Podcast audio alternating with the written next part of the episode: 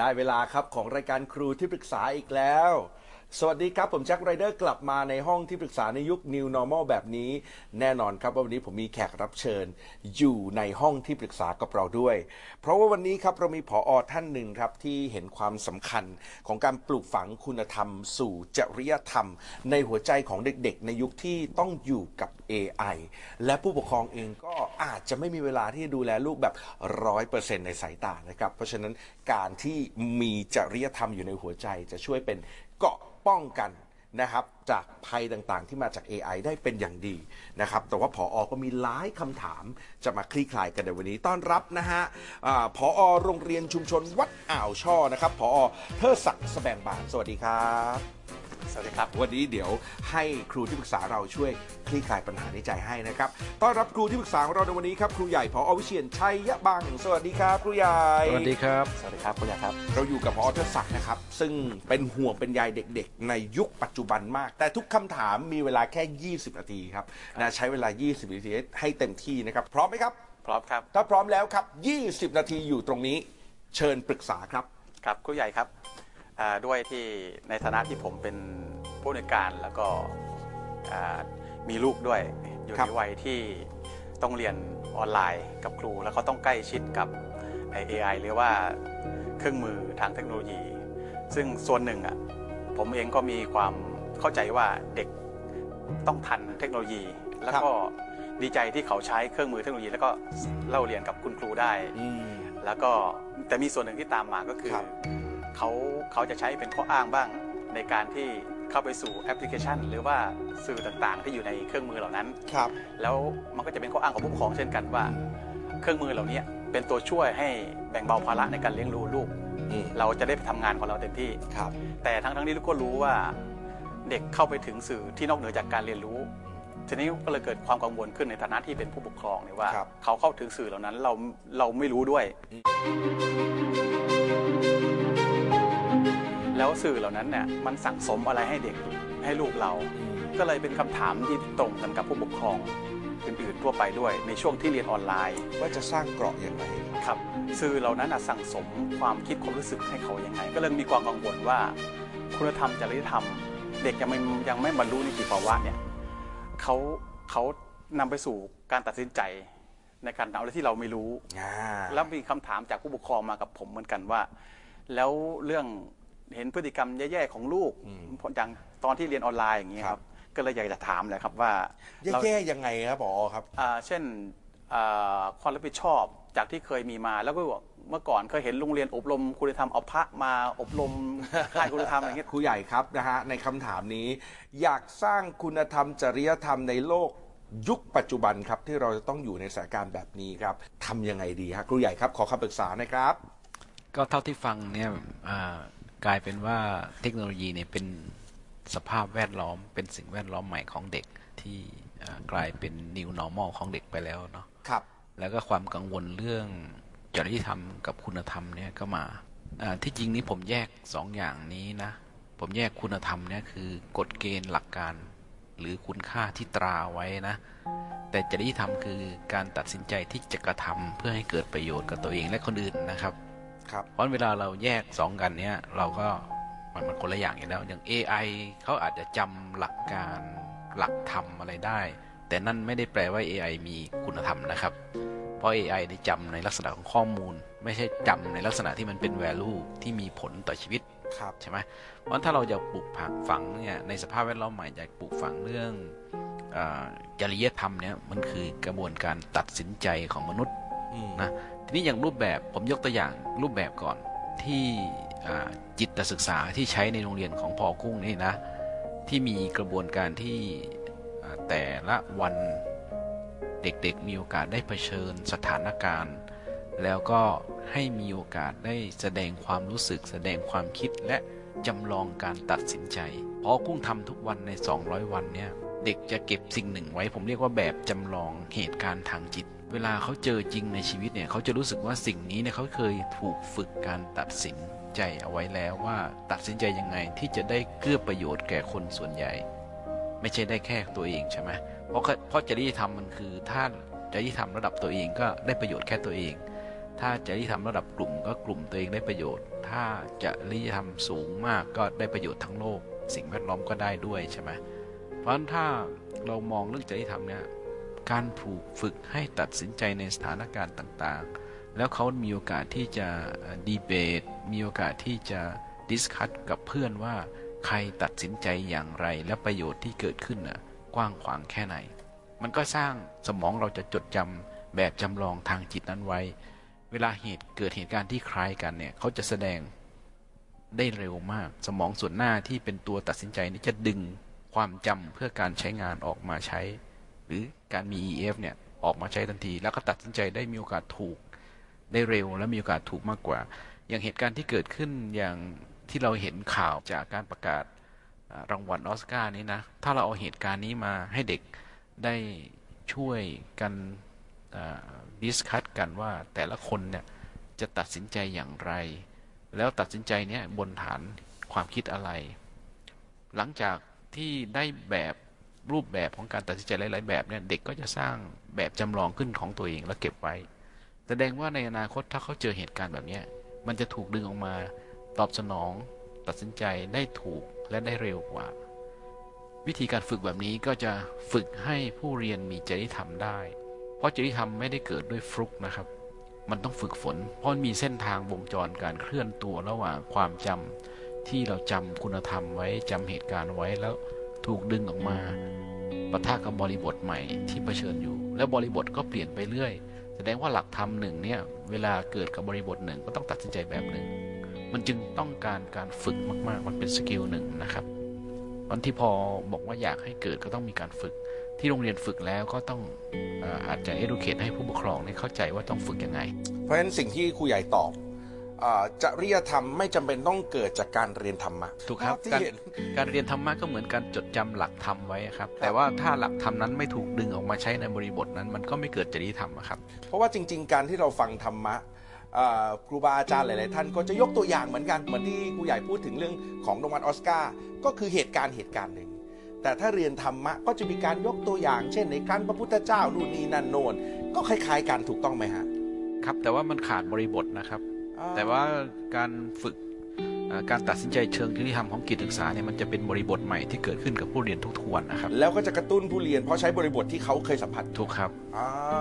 นะฮะเพราะฉะนั้นอย่างแรกที่ต้องกลับไปคุยกับผู้ปกครองทุกคนคือการที่เด็กจะมีจริยธรรมได้ไม่ได้เกิดจากการเรียนจากพระต้องต้องฝึกต้องฝึกต้องฝึกนะฮะแล้วก็เมื่อกี้ครูใหญ่ได้ยกตัวอย่างวิธีการฝึกมาให้เราด้วยนะครับแบบง่ายๆนะฮะมีคำถามในประเด็นนี้อีกไหมครับ ไม่มีครับ เพราะว่าน่าจะได้คำตอบสำหรับที่จะไปที่โรงเรียนทำอยู่ นั่นก็คือการฝึกคุณธรรม สู่จริยธรรม แล้วก็ที่จะเพิ่มเติมเข้าไปก็คือ ให้ผู้ปกครองเข้าใจร่วมกันว่าหลักหลักที่โรงเรียนทำอยู่ขณะนี้คือการอบรมคุณธรรมให้กับลูกหลานเขานั่นเอง จะมีมุมไปตอบเพิ่มเติมให้กับผู้ปกครองแล้วเนาะขอบคุณสำหรับประเด็นนี้ครับครับผอกุ้งครับนะฮะเพราะฉะนั้นผมข้ามไปประเด็นถัดไปครับผอกุ้งครับ มีคำถามต่อไปเชิญปรึกษาครับ เมื่อผู้ปกครอง มีความจำเป็นต้องให้ลูกอยู่กับสื่อออนไลน์เรียนออนไลน์กับครู แต่ที่ว่าก็คือผู้ปกครองไม่สามารถเฝ้าอยู่ดูแลตลอดในการเรียนของเขาครับก็เลยอยากจะได้คำแนะนำว่าเราจะมีแนวทางยังไงที่จะจัดให้ลูกที่เรียนอยู่ที่บ้านกับครูเราหันออนไลน์เนี่ยให้ผู้ปกครองสบายใจได้ว่าเขาเรียนได้อย่างมีประสิทธิภาพ จากการเรียนรู้ผ่านระบบออนไลน์ผ่านสื่อ AI ต่าง ๆ เหล่านี้ครับ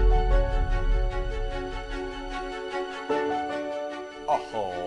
ที่พอกุ้งถามเนี่ยครูใหญ่ครับ จริง ๆ เคยมีผู้ปกครองมาถามในมุมผู้ปกครองด้วยนะเพราะหลายคนไม่มั่นใจการเรียนออนไลน์ ในฐานะของพอกุ้งอยากได้คำตอบนะนะครูใหญ่ครับ ขอคำปรึกษาหน่อยครับ ผมกลับมองว่าการเรียนออนไลน์เนี่ยเป็น new normal ใหม่ของการเรียนรู้ของเจนใหม่เลยนะครับ เพราะในที่สุดแล้วเนี่ย personalized learning เนี่ยห รือการเรียนรู้เฉพาะบุคคลเนี่ยต้องการพึ่งพาการเข้าถึงชุดประสบการณ์เนี่ยผ่านออนไลน์หรือผ่านโลกดิจิตอลลำพังครูเนี่ยไม่สามารถที่จะตอบสนองเด็กแต่ละคนได้นะวันถ้าเรามองว่ามันเป็นประโยชน์ตรงที่มันคือ new normal ใหม่ของการเรียนรู้เนี่ยเราก็จะสบายใจ แล้วก็ไม่ได้ปิดโอกาสที่เด็กจะเรียนผ่านออนไลน์ ส่วนการเรียนออนไลน์ที่เป็นอยู่ตอนนี้เด็กไม่โฟกัส เพราะว่าเด็กไม่ได้ถูกฝึกในเรื่องของ self-control มาอยู่ๆเนี่ยเขามาเปลี่ยนวิธีเลย ในเมื่อตัว self-control ไม่ได้แข็งแรงเนี่ยเขาก็จะมีการจดจ่อได้น้อย แล้วเขาวอกแวกง่ายครับสิ่งที่สังเกตได้ง่ายนะจากเซลล์คอนโทรลที่ไม่มากเนี่ยก็คือการจดจ่อได้สั้น แล้วก็ถูกรบกวนและวอกแวกได้ง่ายวันกลับมาเราก็ต้องฝึกฐานสำคัญของผู้เรียนซึ่งเด็กเล็ก ๆ เนี่ย ค่อยๆ เติบโตจากอนุบาลไปประถมเนี่ยสิ่งที่เขาต้องได้รับการพัฒนาอย่างยิ่งจากพ่อแม่ครอบครัวคือเรื่องการที่จะฝึกให้เขามีตัวตนมีเซลล์แล้วก็อันที่สองคือมี self-control มีความรู้สึกดีตัวเองก็เป็น self-esteem ตัว self-control นี่ก็ฝึกฝึกง่ายๆ ผ่านการให้อดเปรี้ยวไว้กินหวาน ทุกๆ วันเขาผ่านกระบวนการอดเปรี้ยวไว้กินหวานคือทำเรื่องยากก่อนทำเรื่องง่ายเสมอ ก่อนได้ดูทีวีทำงานบ้านก่อนทำการบ้านก่อน ก่อนได้เล่นหน้าจอ ก็ได้ทำอะไรสักอย่างก่อน คือทำเรื่องยากก่อนเรื่องง่าย แล้วเรื่องยากค่อยๆยาวขึ้น แล้วก็ค่อยได้รางวัลโดยการทำเรื่องง่าย ได้รางวัลจากการได้เล่นหน้าจอหรืออะไรเงี้ยครับ ก็จะเป็นการฝึก self-control ฝึก self แล้วก็ฝึก self-esteemจำเป็นไหมครับที่ทุกครั้งในการฝึก self-control จะต้องมีเรื่องของรางวัล ถ้าไม่ใช้วิธีการที่มีรางวัลอดเปรี้ยวกินหวานแบบเนี้ย จะสร้าง self-control ให้กับเด็กๆได้ยังไง คือรางวัลนี่เป็นข้อเสียมากกว่าในมุมมองผมนะ self-control นี่มันจะเกิดขึ้นจากการที่เขาพยายามควบคุมตัวเอง ให้ผ่านสถานการณ์ความยากนั้น ซึ่งในการผ่านสถานการณ์ความยากนั้น มันต้องวางแผน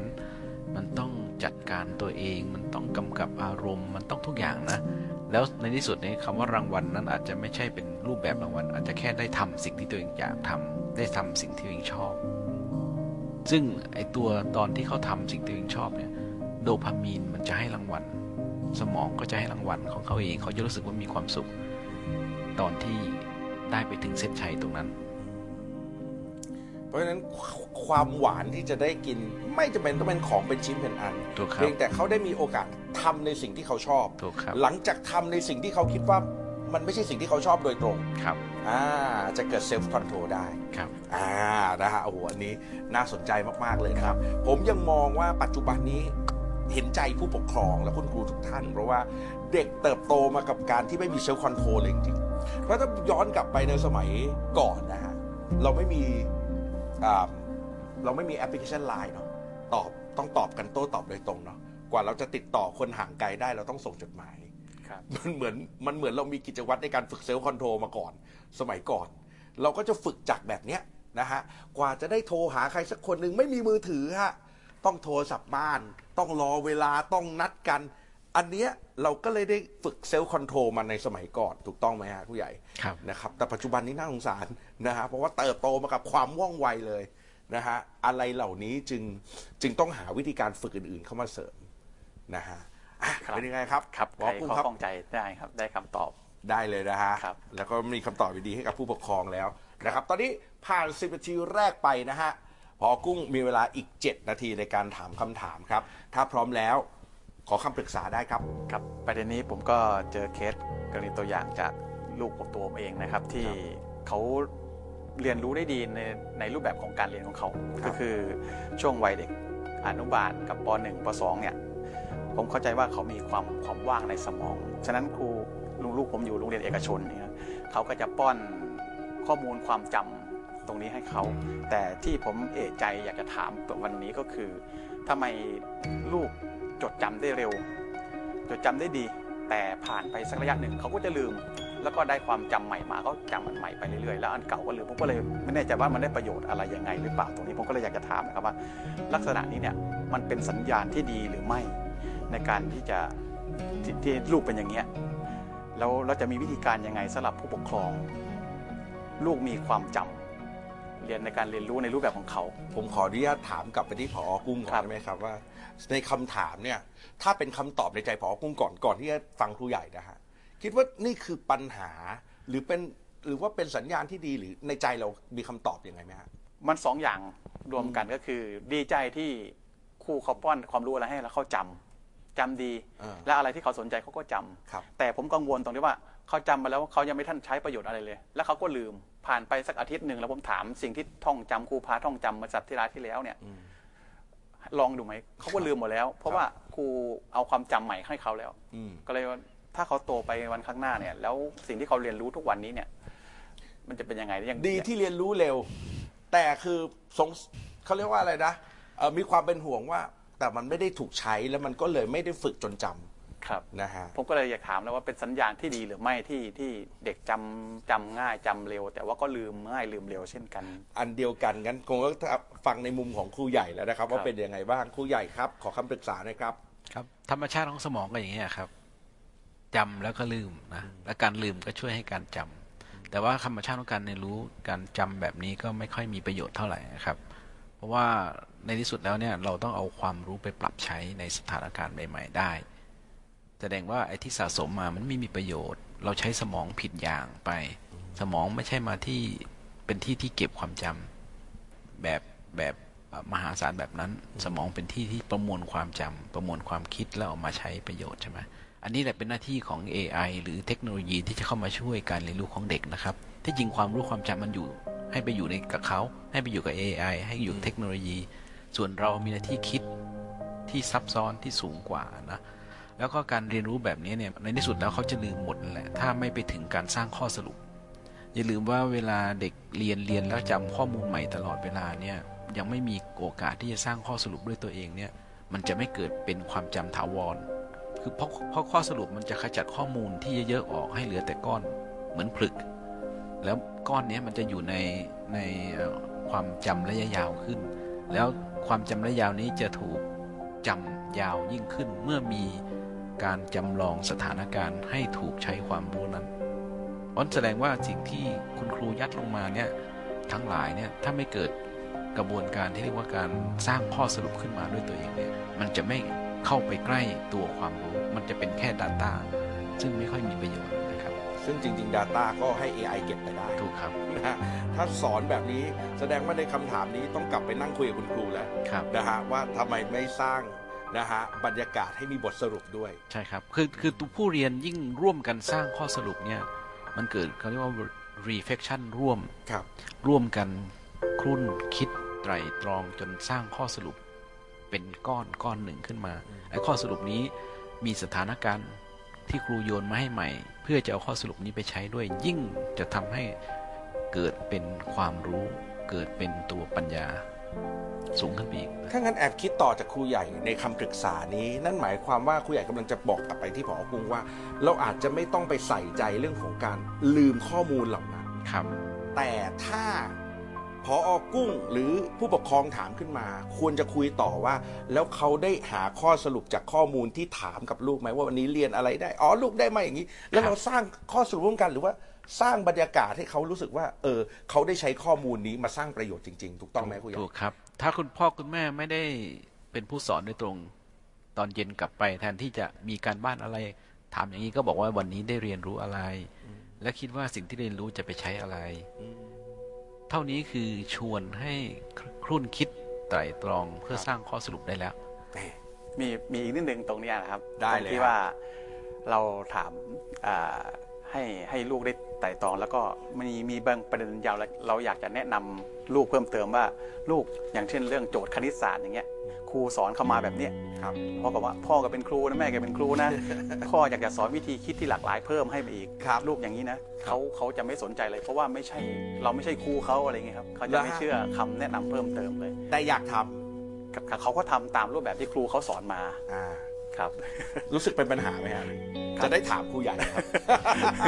เขาไม่เชื่อพ่อกับแม่นะฮะครูใหญ่ครับเชื่ยังครูไงมากกว่าดีฮะก็เพราะว่าเอ่อคนที่วัดวัดผลเขาคนที่จะตัดสินเขานะ่ะสนใจในเรื่องของการจำกระบวนการการจำวิธีไง หมายความว่าฉันน่ะจะวัดเธอนะ ว่าเธอจำกระบวนการและวิธีได้ไหมฉันจะวัดเธอตรงนั้นเพ ราะเด็กก็ต้องสนใจที่จะจำสิ่งนั้น เพราะสิ่งใหม่ที่พ่อแม่ให้มาเนี่ย มันไม่ได้ถูกวัดครับเขาก็เลยไม่สนใจจริงๆแล้วเขาเขามีความสนใจที่อยากจะให้ชนะเกณฑ์ที่คนวัดต่างหากนะแค่นั้นเองนะคครัรับบเพราะฉะนั้นก็ไม่ใช่ว่าเขาไม่เชื่อเรานะฮะอ่าเพียงแต่ครับเขารู้สึกว่าก็ทำมาทั้งวันแล้วแล้วก็ครูก็วัดแค่นี้ก็เอาแค่นี้ก็พอครับไม่ต้องเติมของใหม่พอปุ๊บยังมีประเด็นอื่นๆอีกไหมฮะ มีครับ เร็วๆเลยครับ อ่าความเปลี่ยนแปลงของโลกปัจจุบันมันเร็วมากครับทำให้ความแตกต่างของระหว่างวัยระหว่างพ่อกับลูกเนี่ยผู้ปกครองกับลูกเนี่ยห่างกันเร็วมากขึ้น ครับ ก็เลยอยากจะได้ข้อสรุปเกี่ยวกับทิศทางการศึกษาอ่าแล้วก็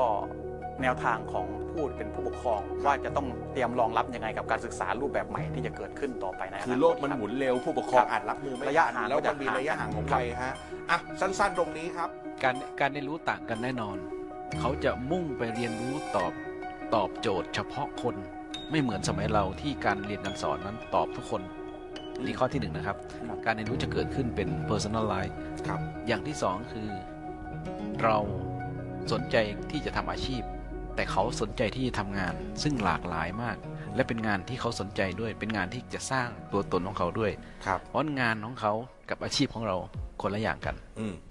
นะฮะเพราะฉะนั้นครับเอาคอนเซปต์นี้ไปฮะครับขอกุ้งครับ แล้ววันนี้ขอบคุณมาก ๆ ที่มานั่งคุยกันครับครับขอบคุณผมคก็รับ ขอบคุณมาก ๆ ขอบคุณคุณแจ็คแล้วก็ขอบคุณครูใหญ่มากครับใช่ครับ ต้องขอบคุณครูใหญ่ด้วยครับ ขอบคุณครับ ได้ข้อสรุปที่จะเป็นคำตอบโจทย์ ข้อข้องใจทั้งในฐานะที่เป็นผู้บริหารเป็นครู แล้วก็ทั้งที่เป็นอ่าฐานะที่เป็นผู้ปกครองที่มีลูก ที่ต้องอาดูแลเรื่องของการศึกษาในยุคอ่า AI ที่จะไปขยายผลสร้างความเข้าใจกับครูแล้วก็ผู้ปกครอง เพื่อเป็นแนวทางในการที่จะเข้าใจการเรียนรู้ในยุคปัจจุบัน แล้วก็สู่อนาคต